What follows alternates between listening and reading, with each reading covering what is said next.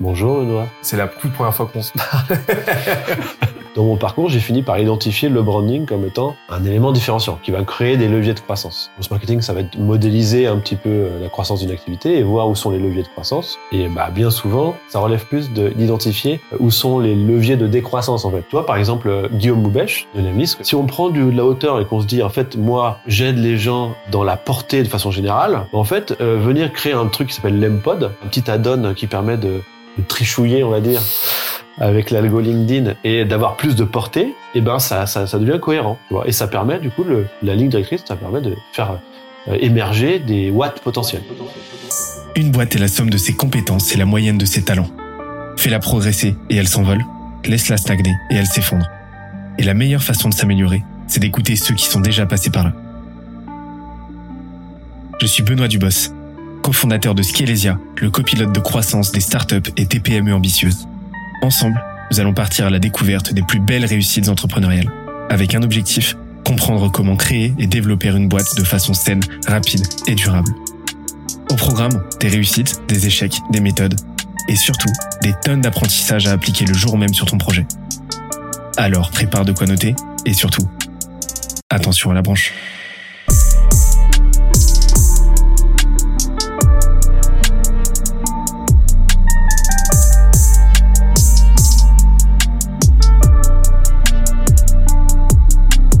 Let's go. Et, donc en gros, ce que tu es en train de dire, c'est que euh, le branding, si on soit on bosse dessus, soit on le subit, c'est ça. Ouais. Son branding, on a toujours une image de marque, quoi qu'il quoi qu'il arrive. Qui, mais, mais c'est quoi les composantes en fait de cette image de marque là du branding, genre vraiment les les, les composantes clés? Bah alors moi j'utilise un outil qui s'appelle MVB qui permet un petit peu de rendre ça plus simple euh, parce qu'on connaît les plateformes de marque qui sont des trucs assez conséquents. Là, minimum viable brand, c'est vraiment euh, un condensé de ce que tu dois euh, ce que tu dois travailler si tu veux vraiment essayer de maîtriser un minimum euh, ce que tu ce que les gens perçoivent de toi. Et du coup bah typiquement on va avoir des valeurs euh, des ennemis. Qu'est-ce qui te bah, qu'est-ce qui te qui te fait passer à l'action quoi en gros. Qui peut être matériel ou pas ou euh, une personne ou, ou, pas nécessairement en fait ça. Non ouais c'est ça. C'est en fait très souvent en fait euh, on va être plutôt on va pas être sur des ennemis nommés on va être sur euh, un statu quo, euh, un paradigme, euh, quelque chose d'existant, enfin qu'on a envie de challenger. Et tant qu'à faire, on va faire en sorte que l'audience qu'on cible, ben, elle aussi, elle se sente concernée par aller challenger cet ennemi-là, quoi. Et, et du coup, on va développer des armes qui sont vraiment, on va dire souvent, ça va être des valeurs en action ou des process ou des méthodes euh, qui vont euh, combattre les ennemis. Tu vois, par exemple, si on parle de la marque euh, Asphalt, mm-hmm qui a donc euh, euh, l'intention d'être, on, on, le comprend, hein, euh, même s'ils l'ont jamais exprimé comme ça, mais qui a l'intention d'être super transparente, accessible et tout ça. Mais en fait, leur process de précommande, qui consiste à commencer par envoyer un questionnaire en disant qu'est-ce que tu as envie, tu veux un slip de bain ou tu veux un Marcel? Et que du coup, faire participer les gens même dans le choix de la création du produit, et ben en fait, ça, c'est une arme. Parce que ça va être une, la valeur transparente, euh, en action euh, quasiment dans un process, tu vois. Donc tu as, des armes pour combattre les ennemis, et puis après tu as une mission. Euh, quelle est la mission de, ta marque? Une tonalité et une apparence qui découlent directement des valeurs et de ta mission, quoi. Ok. Et, donc en gros, vraiment le branding, c'est pas seulement ce que tu sais, on a cette image très préconçue et erronée en fait, très superficielle de ce qu'est le branding, c'est-à-dire en gros le branding c'est quoi? C'est le logo, c'est les couleurs qu'on va utiliser sur son site, c'est éventuellement la police, ça peut être, euh, ça peut être euh, un pitch deck, quelques slides qui vont expliquer de façon un peu bullshit et de façon très nébuleuse bah, ce qu'est la marque, etc. Mais quelque chose de très théorique que personne ne va appliquer et, et, et, et intelligibiliser au quotidien dans la boîte ou à l'extérieur. En fait, le branding t'explique que non, c'est vraiment le lien qui va permettre d'articuler euh, jusqu'aux activités même de la boîte et à ses choix stratégiques, ses choix produits et ainsi de suite. C'est c'est euh, c'est très central dans la stratégie business même, puisque en fait, à partir du moment où tu as créé euh, une sorte de ligne directrice comme ça, euh, qui va être à un niveau supérieur. Alors en fait, j'ai pas évoqué ça, mais très souvent, ce qu'on va avoir, c'est qu'on va avoir un MVB et on va avoir un golden circle. C'est-à-dire l'histoire qu'on va raconter. C'est que le MVB, c'est le cahier des charges. Mm-hmm. Et le golden circle, donc le, why, euh, how et what, c'est-à-dire qu'on commence pas par euh, parler de ce qu'on vend, mais on parle de pourquoi on fait les choses, on explique comment on compte faire, et après, une fois que les gens sont embarqués dans l'histoire qu'on raconte, on leur propose ce qu'on va vendre. Ben ça, ce document-là, euh, c'est un peu la ligne directrice qui permet de prendre un peu de hauteur euh, et, euh, et, qui permet du coup euh, bah, de venir articuler euh, toutes sortes de nouveaux watts en fait. C'est-à-dire que là, tu as ton watt actuel que tu vends, mais si tu as réussi à prendre vachement de hauteur sur ta mission de marque et sur ta vision, parce que là, en fait, finalement, la mission vient s'articuler avec le Golden Circle. Enfin, moi, c'est comme ça que je fais. La mission, ça représente le comment de ton Golden Circle. Et en fait, le pourquoi, c'est ta vision. Et du coup, tu peux avoir des trucs super, euh, même un peu trop élevés. Tu vois, par exemple, Patagonia, euh, leur vision, c'est euh, sauver le monde. Voilà, texto, je, je, pas, je triche même pas. Tu vas sur leur site, ils te disent, notre vision, c'est sauver le monde. Mhm. Euh, on est sur un, un, truc qui a pris beaucoup de hauteur, tu vois. Et techniquement, vendre un kawaii pour aller faire du trekking, c'est un watt, mais ils peuvent potentiellement avoir beaucoup d'autres watts. Ils peuvent décliner leur, leur écosystème en suivant cette ligne directrice. Et ça peut donner lieu à découvrir finalement des produits potentiellement monétisables, qui peuvent être des, des leviers de croissance en termes de revenus.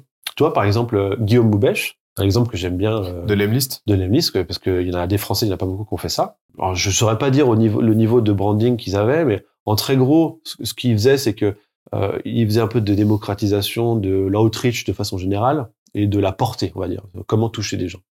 Euh, et du coup, ils avaient donc un outil qui vendait. Après, ils avaient euh, euh un groupe Facebook pour que les gens puissent discuter entre eux, se donner leurs bonnes pratiques, tout ça. Et en fait, ils se sont juste posés, ils se sont dit, mais attends, qu'est-ce qu'on pourrait articuler comme autre Watt qui serait cohérent avec euh, avec notre truc? Et effectivement, quand on a une vision euh, juste sur je vends un outil de cold emailing, bah finalement, on reste très focus là-dessus. Si on prend du, de la hauteur et qu'on se dit, en fait, moi, euh, j'aide les gens à, euh, à, à, dans la portée de façon générale, dans le, le fait de, de, toucher leur audience de façon très large, bah, en fait, euh, venir créer un truc qui s'appelle l'Empod, qui était une petite, euh, un petit add-on qui permet de, de trichouiller, on va dire, avec l'algo LinkedIn et d'avoir plus de portée, euh, pour des gens qui, euh, bah, en fait, sont sur un truc multicanal où ils ont besoin euh, bah, d'avoir de l'outbound par MP LinkedIn, de l'outbound par email, et d'avoir une stratégie de contenu qui va venir sous le nez de leurs prospects régulièrement comme ça. Et ben ça, ça, ça devient cohérent, tu vois. Et ça permet du coup le, la ligne directrice, ça permet de faire euh, émerger des watts potentiels. Donc ça permet en gros de, de poser les bases d'un futur écosystème de marque euh, ouais. où tu vas pouvoir faire cohabiter différents produits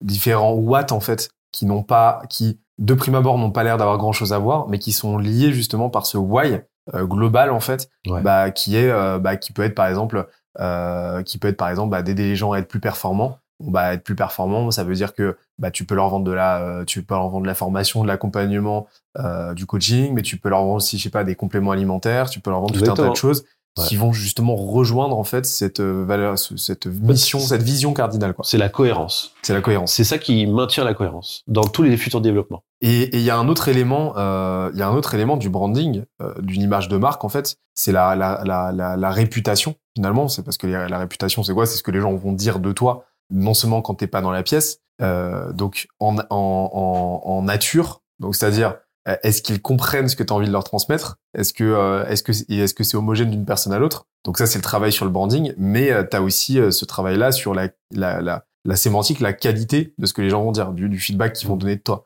Euh, donc est-ce qu'ils en parlent en bien ou en mal? Donc là c'est là qu'on voit aussi que le produit est quand même très lié à ce que tu fais, donc à la qualité de ton produit, à la qualité de la valeur que tu vas délivrer aux gens quoi.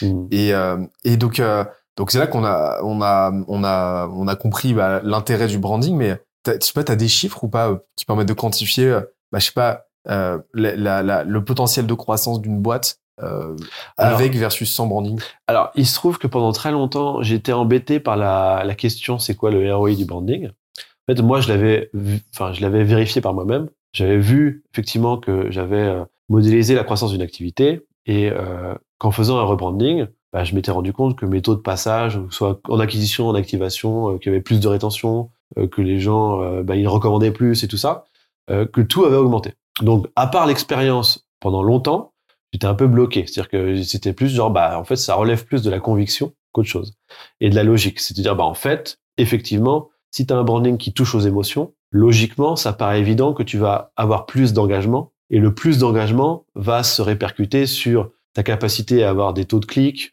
plus importants, d'avoir des gens qui vont faire plus d'efforts pour s'activer, euh, et avoir des gens qui vont rester plus longtemps en connexion avec toi et qui vont recommander plus fort, tu vois. Donc ça paraît euh, logique, tu vois. Mais j'ai pas, j'avais pas de preuves. Et en fait, il y a une étude qui a été faite d'un institut euh, anglais. C'est un institut qui euh, enfin une sorte de club des entrepreneurs des marques comme ça euh, à, à, Londres. Et en fait, il y a plein de marques qui jouent le jeu, qui donnent leur data.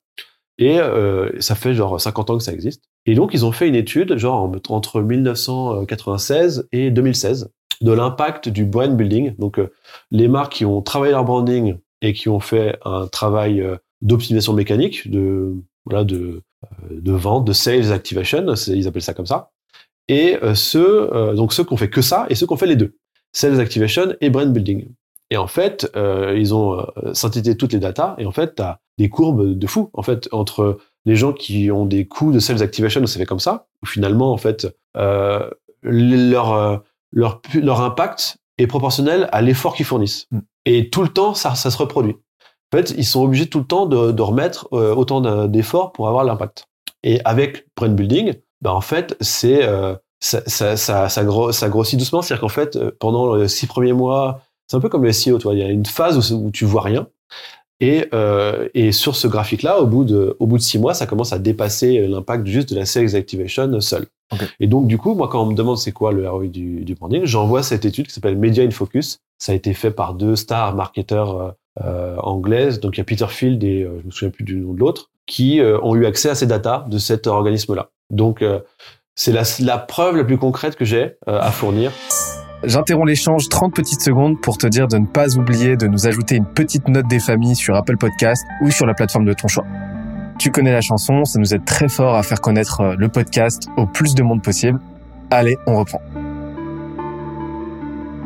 Mais euh, alors, elle est édifiante en fait et euh, elle est édifiante, elle permet de comprendre, je pense, en gros, le, gros talon d'Achille du branding, mais en même temps, sa plus grosse opportunité, c'est que bah, ça s'ancre sur deux euh, mécaniques euh, qui sont euh, bah, l'effet cumulé, euh, l'effet cumulé, et en même temps la, gratification différée. C'est-à-dire que le branding, ça prend du temps, ça prend du temps à se mettre en place. Au début, c'est compliqué de quantifier les retours qu'on va avoir, qu'on qu'on va en retirer, parce que bah, justement, ça ça, ça, ça, ça se structure pas du tout de la même manière, bah, comme tu l'as dit, que de la sales activation où bah, tu t'appelles ton prospect, t'envoies un email, potentiellement tu vas avoir un client dans la foulée. Non, c'est quelque chose qui prend du temps parce que c'est un travail écosystémique. Euh, mais par contre, tu vas avoir un effet cumulé qui va euh, qui va s'amplifier, qui va pouvoir créer une vraie exponentielle sur la durée, avec des retours toujours plus intéressants à mesure que le temps passe, quoi. Euh, versus bah la sales activation où t'as pas de pérennité en fait, comme tu l'as dit, t'arrêtes mmh. de bosser, bah il se passe plus rien. Et, euh, et, et, la grosse difficulté du branding, c'est que bah justement, vu que ça s'ancre sur le temps long, bah, c'est très compliqué. Euh, ça, ça, c'est très très compliqué de jouer avec son besoin, le besoin du cerveau humain, d'avoir une gratification instantanée, d'avoir un retour rapide sur ses actions. Ouais. Là, là, tu parles des biais des gens qui ne veulent pas se lancer dans le branding. Des biais des gens, euh, bah, des biais des gens qui veulent pas se lancer dans, dans le branding. Pourquoi? Bah justement à cause de ça et à cause du fait que bah oui, le branding c'est quelque chose qui prend du temps et en gros plus tu joues à long terme, plus t'en retires les, les bénéfices. Mais euh, si tu joues sur euh, une échelle de temps courte, c'est compliqué. en fait, ce qu'il faut comprendre pour vraiment simplifier le truc et, qu'on sorte de l'aspect conviction, euh, c'est comprendre que euh, les gens qui achètent, et c'est bien qu'on parle de sales, activation et de brand building, c'est que les, gens qui achètent, en fait, il faut qu'ils pensent à vous comme étant euh, bah, la marque idéale dans leur job to be done. On va pas rentrer dans, forcément dans le détail du job to be done, mais que ce soit un truc euh, très factuel ou émotionnellement euh, très ancré. Ils ont, ils ont un job to be done. Et en fait, il faut qu'ils pensent à vous. Et c'est là où il y a la sales activation qui rentre, c'est qu'en fait, euh, du coup, si vous voulez qu'ils pensent à vous, il faut que vous arriviez au moment où ils ont un besoin avec votre sales activation. Le brand building, c'est créer des associations d'idées dans le cerveau des gens entre euh, soit une catégorie marketing, euh, soit un attribut. Euh, du coup, un attribut qui, on en reparlera, je pense, peut faire peut créer une sorte de sous-catégorie dans une catégorie marketing, euh, qui va faire en sorte que quand ils pensent à ce truc-là, ils imaginent immédiatement euh, le truc qui est associé dans leur, leur système neuronal, tu vois. C'est très, très euh, scientifique comme truc. Mm.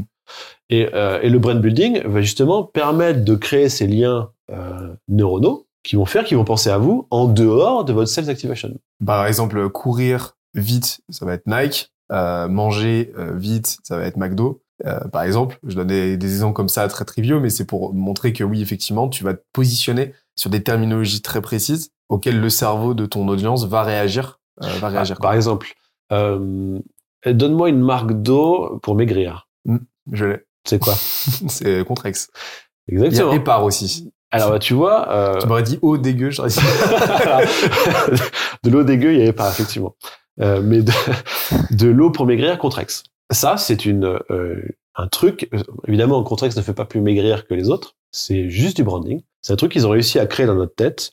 Euh, voilà, euh, un régime euh, euh, Contrex. Et ça, c'est du brand building.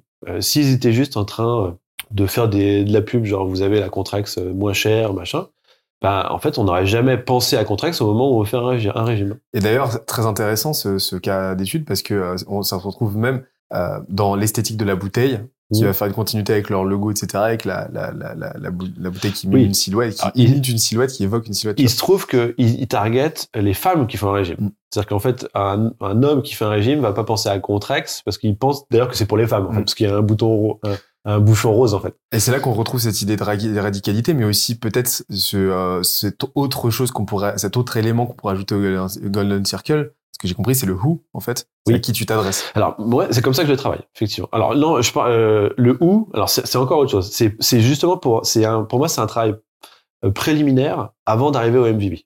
C'est-à-dire qu'en fait, quand tu te poses sur le MVB, euh, euh, tu te mets pas là en train de dire c'est quoi mes valeurs euh, en mode hors sol. Parce que les gens qui font du branding, souvent ils font ça. C'est un peu comme quand ils font leur persona, ils les font un peu genre, Mhm. ouais, je pense que c'est ça. Voilà, ils sont un peu hors sol. Euh, et puis surtout, ils partent sur des, des valeurs qui sont pas appli- à- applicables, tu vois. Par exemple, c'est une valeur, elle est importante à exprimer. Euh, bah, si il existe euh, d'autres marques ou d'autres acteurs qui jouent la carte opposée, enfin qui jouent le- l'attribut opposé. Sinon, bah, c'est bien, mais ça t'aide pas à te positionner en fait. C'est-à-dire qu'une valeur a de sens que si ça t'aide à te positionner. Donc, L'exemple radical, typique- en fait, qui peut, dont, dont l'opposé est valide. Aussi. dont l'opposé existe. Euh, le fameux exemple de la bienveillance, euh, le nombre de marques un peu éco-responsables qui disent que leur valeur c'est bienveillance, bah ça sert, c'est sympa, euh, pour faire joli, mais ça sert à rien puisque personne dit qu'il est malveillant. Tu vois. Donc euh, du coup, euh, euh, il y a euh, il y a cette idée là que finalement il y a un travail pré- préparatoire à faire pour arriver à ce MVB qui nous donne après le Golden Circle. Et moi quand je te disais le où dans le Golden Circle, en fait moi je pense qu'il faut commencer par qui, mais plutôt qui on est parce qu'en fait le Golden Circle c'est juste l'histoire, notre histoire qu'on raconte en espérant qu'on va rembarquer les gens dans notre histoire pour que quand on leur présente le what, ils trouvent ça évident. Donc on commence par qui on est nous, en sachant qu'on a déjà fait au préalable le travail avant le MVB de qui ils sont eux. Et qui ils sont eux, ben ça se travaille euh, en mode user research de la mort, tu vois. Mhm.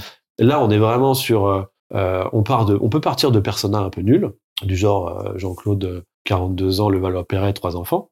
Mais euh, à partir de là, on va essayer de comprendre les moteurs psychologiques. Et de là, une fois qu'on a trouvé un moteur psychologique, on l'extrait et pour moi, ça devient un archétype. Et c'est ça qui va m'intéresser vraiment. Ça va être de prendre un archétype et de se dire bon, alors c'est quoi son arc narratif à lui, à cet archétype? Euh, C'est lui, il est le héros de sa quête à lui. Euh, nous, on doit être le guide qui doit arriver pour l'aider dans sa quête. Et du coup, c'est là qu'on commence à creuser sur la partie c'est quoi euh, son problème, mais c'est quoi son problème émotionnel inavouable. Et donc là, on va aller gratter dans la pyramide de Maslow, les statuts. Est-ce que, parce qu'on on l'a évoqué, cette, cette partie du jeu des statuts qui est hyper importante. Est-ce que on veut, euh, parce que finalement, il y a beaucoup de prises de décision qui sont liées à notre recherche de statut. Euh, Est-ce qu'on veut euh, briller, écraser les autres? Euh, Est-ce qu'on se sent en insécurité? Est-ce qu'on veut renforcer notre statut par rapport aux autres? Enfin, il y a tout ça qui doit être trouvé. Et ça, ça se fait euh, soit avec une connaissance euh, hyper pointue de l'audience, et très souvent des business de gens qui font un truc pour une audience à laquelle ils appartenaient, c'est les plus simples. Parce que du coup, comme ils étaient eux-mêmes l'audience, du coup, euh, bah, ça paraît évident, parce qu'ils ont tout compris déjà. Euh, sinon, c'est user research, vraiment. C'est-à-dire que s'il n'y a pas euh, une équipe de sales qui travaille les gens depuis 5 ans et, euh, et qui les connaît par cœur et qui sont capables de répondre aux questions, bah, en ce cas-là, il faut euh, refaire de la user, de research, euh, essayer de comprendre euh, quelles sont les vraies menaces, qu'est-ce qui déclenche euh, leur, leur passage à l'action, ce qui est hyper important. C'est entre ta menace, on est tous sous plein de menaces, mais entre le moment où on est sous une menace et on passe à l'action, c'est que la menace est devenue tangible, réelle. Donc, faut comprendre ce qui a déclenché, comprendre où est-ce qu'on était quand on a déclenché, tu vois. C'est hyper important de comprendre sur quel canal il se trouvait. Enfin, ça peut être important. Euh, et une fois qu'on a compris tout ça, eh ben, c'est là où on va euh, venir faire matcher avec euh, l'ADN de la boîte, l'ADN des fondateurs. Parce qu'en fait, on pourrait se dire bon bah voilà, on a compris ça, on va leur inventer euh, un- une fausse histoire, une fausse ADN avec un acteur qui va jouer le fondateur. Euh, mais je pense que c'est pas jouable en fait. Sur le long terme, tu peux pas faire ça. Euh, je sais parce que j'ai déjà essayé. c'est pas tenable du tout. Et donc en fait, le seul et unique solution, euh, c'est euh, de partir de l'ADN existant, euh, exhaustif, de lister tout ce qu'il y a dans l'ADN exhaustif, tout ce qui est dans les valeurs, dans les moteurs psychologiques, dans la culture de l'entreprise et tout ça. Et une fois qu'on a compris ce que les gens ils veulent et comment on peut les toucher, là on va piocher dans l'ADN exhaustif pour faire l'ADN utile. Et c'est là qu'on répond aux questions du MVB et c'est là qu'on crée après par la suite l'histoire du Golden Circle. Donc en gros, si on, on imaginons que, euh, euh, en gros, imaginons qu'on fasse un travail scénaristique, on écrit le scénario d'un film.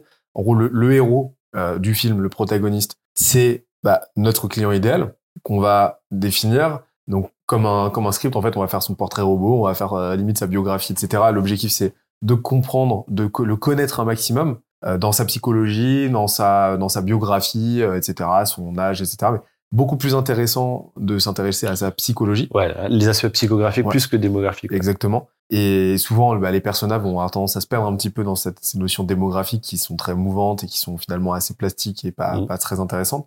Et, euh, et ensuite, bah, l'idée, c'est de se dire, OK, c'est quoi sa quête? C'est-à-dire, qu'est-ce- quelle est, en gros, quelle est, euh, quelle est la résolution de ce scénario? Genre, c'est quoi l'aboutissement? C'est quoi la Mhm. scène de fin du film? Euh, donc là, quel est son point de départ? Et vers quel, euh, vers quel point B, en fait, on cherche à l'amener?